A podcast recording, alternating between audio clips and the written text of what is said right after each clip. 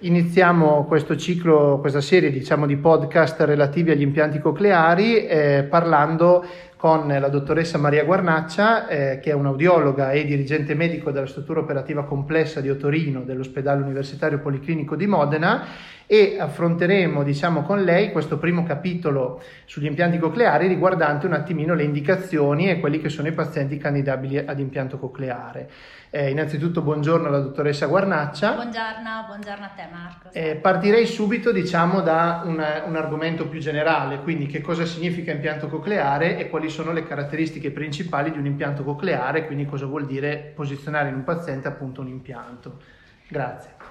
Buongiorno, buongiorno a tutti e grazie, ringrazio molto il dottor Bonali per avermi dato la possibilità di parlare, anche se brevemente, di quelle che sono le indicazioni eh, relativamente all'intervento di impianto cocleare e partirei intanto da una breve definizione di che cos'è l'impianto cocleare e adesso è sicuramente considerabile come una protesi per l'udito più potente rispetto alla protesi acustica tradizionale per via aerea eh, che è in grado di sostituire completamente quella che è la funzione della coclea eh, determinando una conversione delle onde sonore in impulsi elettrici destinati appunto a dare una stimolazione delle vie uditive e pertanto l'impianto cocleare un, può essere considerato come un presidio tecnologico capace di bypassare il, il, danno cocleare, la coclea che è più o meno danneggiata e inviando il segnale elettrico al nervo uditivo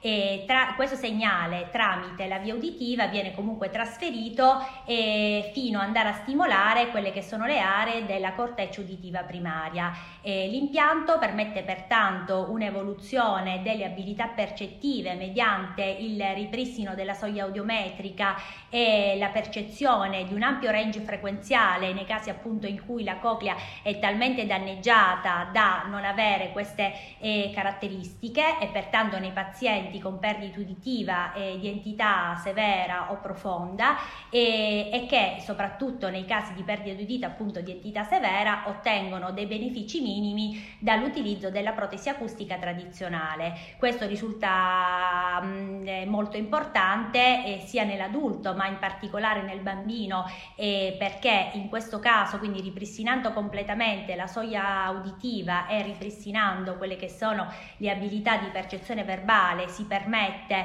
un completo sviluppo delle abilità linguistiche e in generale eh, sia nell'adulto che nel paziente pediatrico si determina un miglioramento di quella che è la qualità di vita globale. E da cosa è costituito l'impianto? Schematicamente l'impianto è costituito da due parti, una componente esterna e la componente interna che è proprio l'impianto, quindi la parte impiantabile che viene eh, appunto posizionata chirurgicamente. La componente esterna è costituita da un microfono eh, che riesce a captare quelli che sono i suoni, le parole, il messaggio verbale eh, provenienti dall'ambiente esterno e li trasferisce al processore e la tecnologia alla base di questo è una tecnologia che pian piano è andata in evoluzione nell'arco degli ultimi anni per cui si è passati da microfoni direzionali che erano in grado di captare quello che era il suono, la, la, il messaggio verbale in maniera appunto omnidirezionale a 360 gradi rispetto al paziente e ehm, adesso i microfoni sono, sono caratterizzati da ehm, una tecnologia che è di tipo direzionale adattiva, per cui il microfono è in grado di andare a captare il punto dove è presente il messaggio verbale in modo da oscurare, diciamo così, quella che è la, l'ambiente circostante, in modo da determinare una maggiore enfatizzazione del messaggio verbale. Tale messaggio verbale viene e poi è preso e analizzato dal processore. Anche qui negli ultimi anni c'è stata nelle aziende che si occupano di impianti un'evoluzione molto molto eh, ampia eh, relativamente alla tecnologia per cui il processore è in grado di eh, analizzare quelli che sono i suoni captati dal microfono e trasformarli in impulsi elettrici per cui si ha un, una trasformazione dell'energia acustica in energia elettrica e, e, viene trasferita a livello dell'antenna, che è la parte diciamo che si parla, che si matcha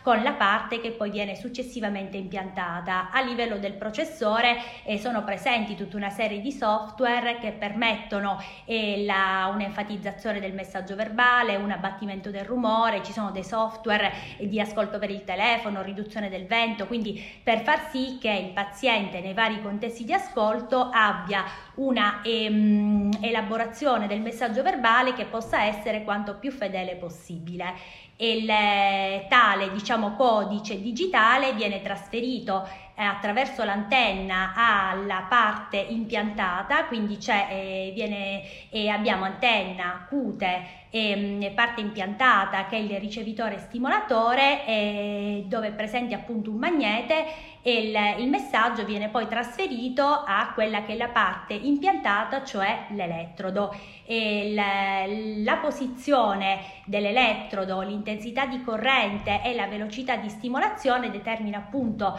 la strategia e quindi determinerà quella che è la caratteristica con cui il suono viene trasmesso lungo la via uditiva e con cui va a stimolare la corteccia uditiva primaria. Benissimo, quindi questo è eh, per spiegare un attimino come funziona l'impianto cocleare, però adesso vediamo invece quando ci troviamo di fronte a un paziente che abbia una sordità, quali sono i pazienti che possono essere candidabili a un impianto cocleare rispetto per esempio all'utilizzo di protesi acustiche e quindi vediamo un pochino quella che è stata anche l'evoluzione nel tempo di queste indicazioni. Allora, eh, sì, come diceva il dottor Bonali, eh, le, le, indicazioni sono estremamente cambiate nell'arco degli anni. Diciamo che negli ultimi 30 anni eh, le, le, le, indicazioni e i pazienti candidabili a questo tipo di chirurgia eh, sono estremamente mh, mm, cambiate, si sono estremamente ampliate. Le prime linee guida date dall'FDA, cioè dalla società americana che aveva stilato le, linee guida, che stila stile in generale le linee guida, in particolare anche per l'impianto cocleare, risalgono in maniera sistematizzata al 1985 e mm, in, eh, in quel momento eh, erano candidabili a questo tipo di chirurgia soltanto pazienti adulti di età, eh, di età superiore ai 18 anni eh, con un'ipocusia di entità profonda e insorta in epoca post-verbale e con degli score, cioè con dei punteggi di discriminazione verbale pari allo 0%, quindi pazienti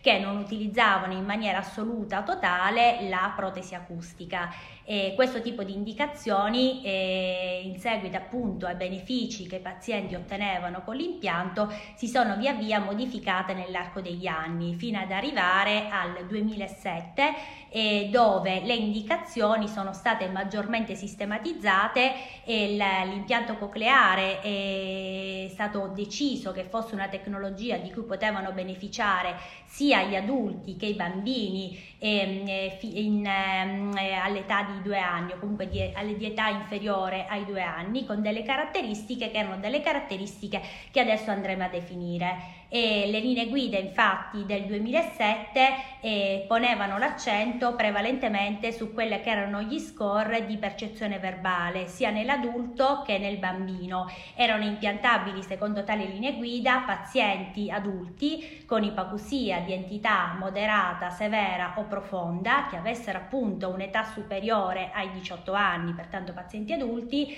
e che avessero una discriminazione verbale pari a una difficoltà di discriminazione verbale e una percezione verbale che fosse pari o inferiore al 50%. Erano candidabili a questo tipo di tecnologia anche pazienti di età compresa tra i 2 e i 17 anni con un'ipacusia di entità severa o profonda e delle difficoltà di percezione verbale eh, importanti ed erano candidabili a questo tipo di, chirurgia anche i bambini di età inferiore ai due anni. E nel bambino in particolare era eh, particolarmente importante quelle che, le, che, che, erano le linee guida eh, relativamente all'indicazione all'impianto, poiché il punto cruciale nella scelta terapeutica del bambino era appunto l'utilizzo eh, del, dell'udito, della protesi acustica e dell'udito ai fini percettivi e ai fini di sviluppo linguistico, poiché nel bambino si è visto ehm, eh, negli anni, quindi quelli che erano tutti gli studi, che sono stati tutti gli studi di letteratura che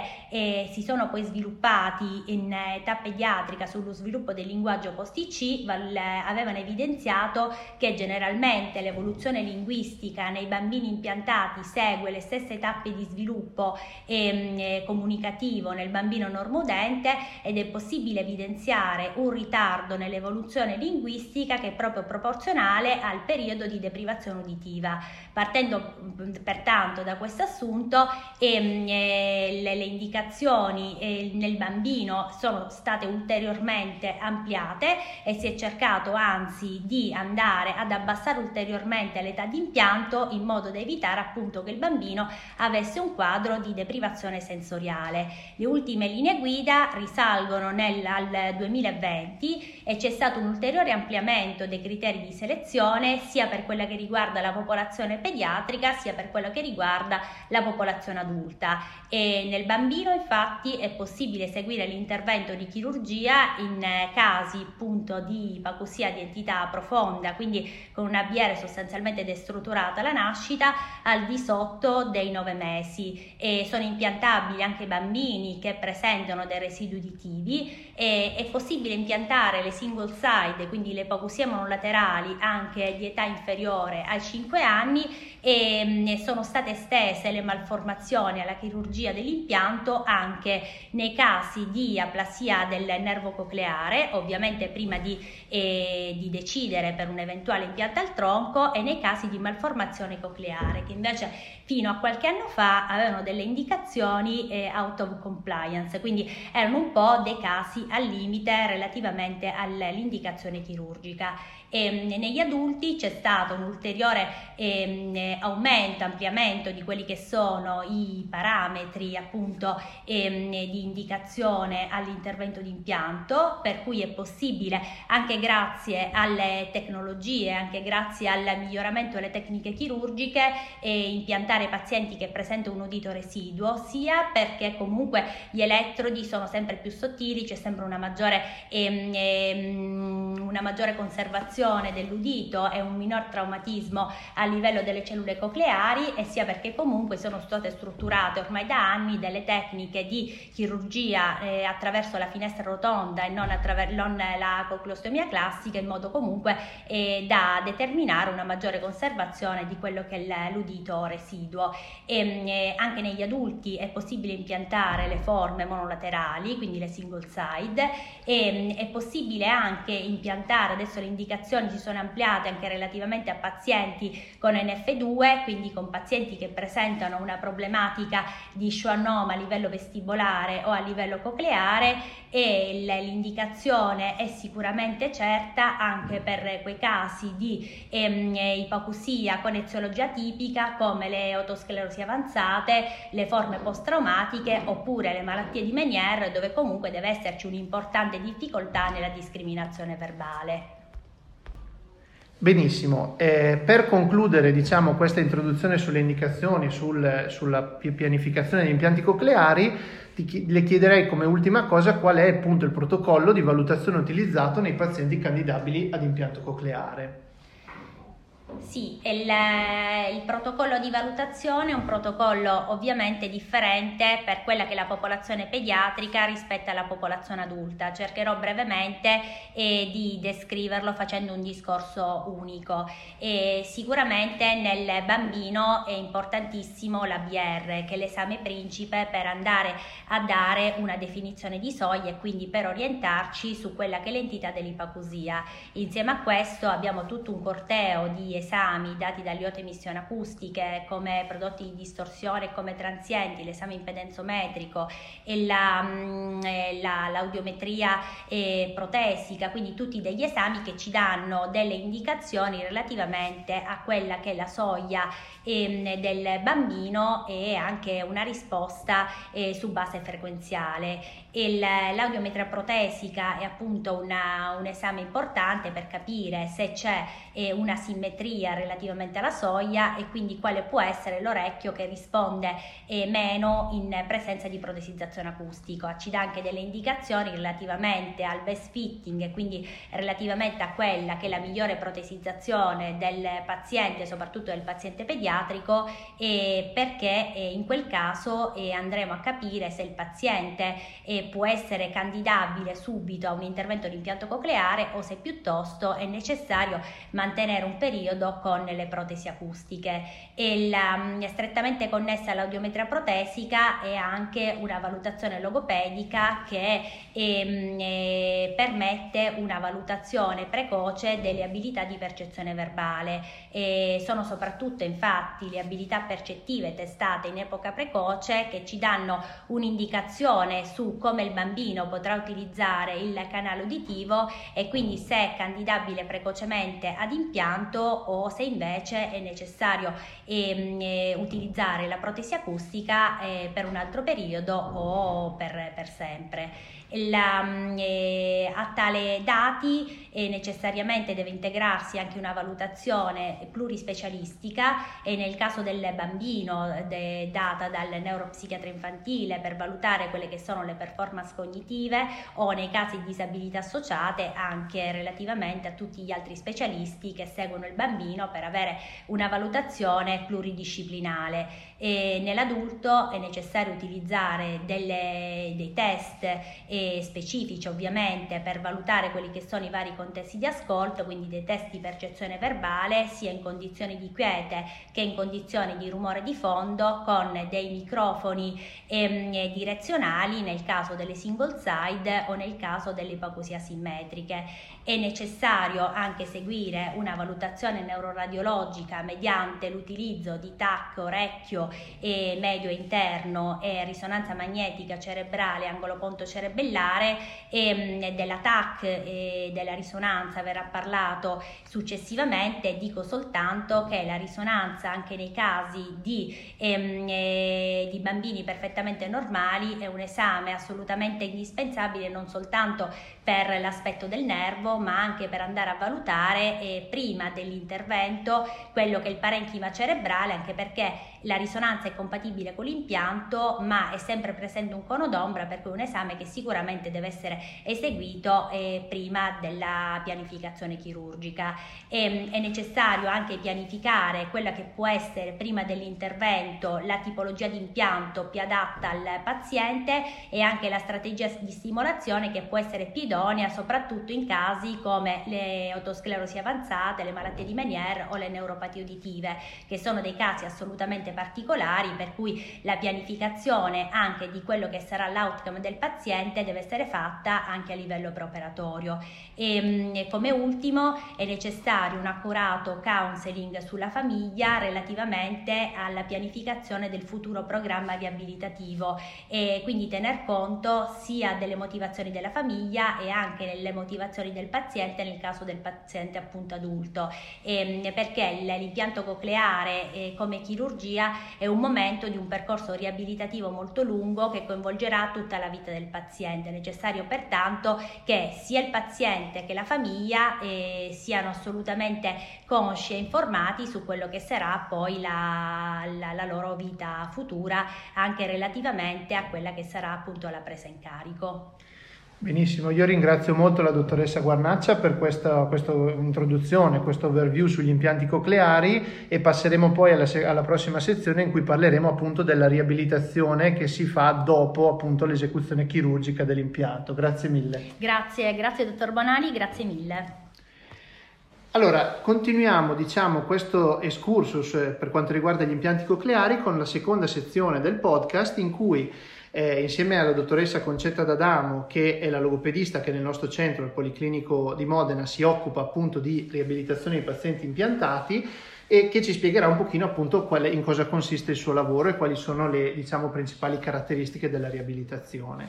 Allora, innanzitutto buongiorno. E come prima domanda vorrei appunto chiedere che cosa si intende per riabilitazione e quale può essere stata nel tempo l'evoluzione e i cambiamenti nella riabilitazione di pazienti dopo impianto cocleare. Sì, sicuramente l'impianto cocleare ha, ha, determinato una svolta, può essere considerato rivoluzionario in quanto ha rivoluzionato, ha rivoluzionato non solo l'approccio alla riabilitazione della sordità, ma anche alla qualità della vita nei pazienti con impianto cocleare. È ormai assodato che l'impianto cocleare rappresenta il trattamento di scelta per tutti quei pazienti che sono affetti da un'ipacusia di entità severa profonda e nei quali l'applicazione di un apparecchio acustico non consente di fornire un ingresso uditivo che poi efficiente ai fini comunicativi. Infatti può essere considerato come davvero eh, l'unica protesi che può sostituire un cosiddetto organo sensoriale, la funzione dell'organo sensoriale dell'udito. Nel bambino a maggior ragione, ehm, se effettuato precocemente, consente di ripristinare la cosiddetta percezione uditiva. La percezione uditiva va considerata la, ehm, il, il prerequisito fondamentale per lo sviluppo del linguaggio e dunque consentire un adeguato sviluppo cognitivo nel bambino. Quindi rispetto al passato sicuramente la riabilitazione è, è, cambiata perché adesso è un approccio più centrato sull'auditory verbal therapy, quindi per sfruttare al massimo il canale uditivo. Invece in passato eh, si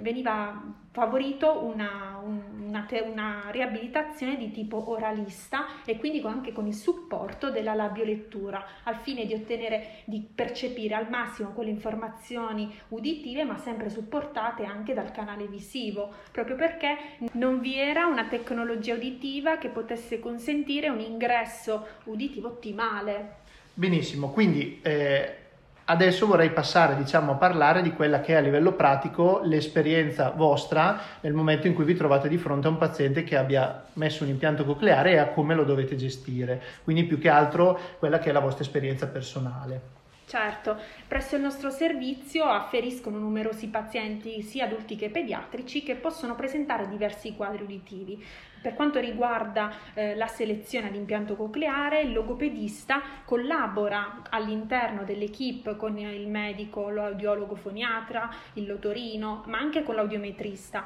al fine di ottenere una valutazione multidisciplinare di ogni paziente e che ci possa e quindi un quadro completo in merito alla soluzione riabilitativa più adatta del soggetto. E nel caso di indicazione all'impianto cocleare ci permette di definire fin da subito quale potrebbe essere il percorso riabilitativo più adatto e dunque definire un intervento individualizzato così che possa rispondere alle esigenze di ogni utente. Infatti c'è da fare un'ampia differenza tra soggetti che sono adulti post-verbali o preverbali ma anche bambini, bambini con, per il cui percorso è diverso. Infatti il compito del logopedista nella fase di selezione dell'impianto cocleare è quello di valutare le abilità percettive ehm, da proporre nella migliore condizione di ascolto, quindi eventualmente con le protesi in uso e se vi sono difficoltà eh, con la sola modalità uditiva proporre questi test anche con il supporto della labiolettura. Eh, inoltre il logopedista ha un ruolo fondamentale nel counseling, di,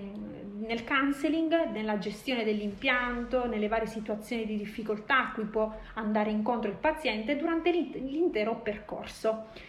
Infatti, durante in seguito all'attivazione dell'impianto, durante il follow-up, il logopedista monitora l'evoluzione delle abilità percettive proponendo delle prove di percezione verbali a difficoltà crescente, non solo in condizioni di quiete, ma come già ripetuto precedentemente, anche con un rumore di, di competizione, che cerca di ehm, riproporre le condizioni naturali a cui un soggetto nella vita quotidiana vive e quindi si trova ad affrontare ehm, frequentemente.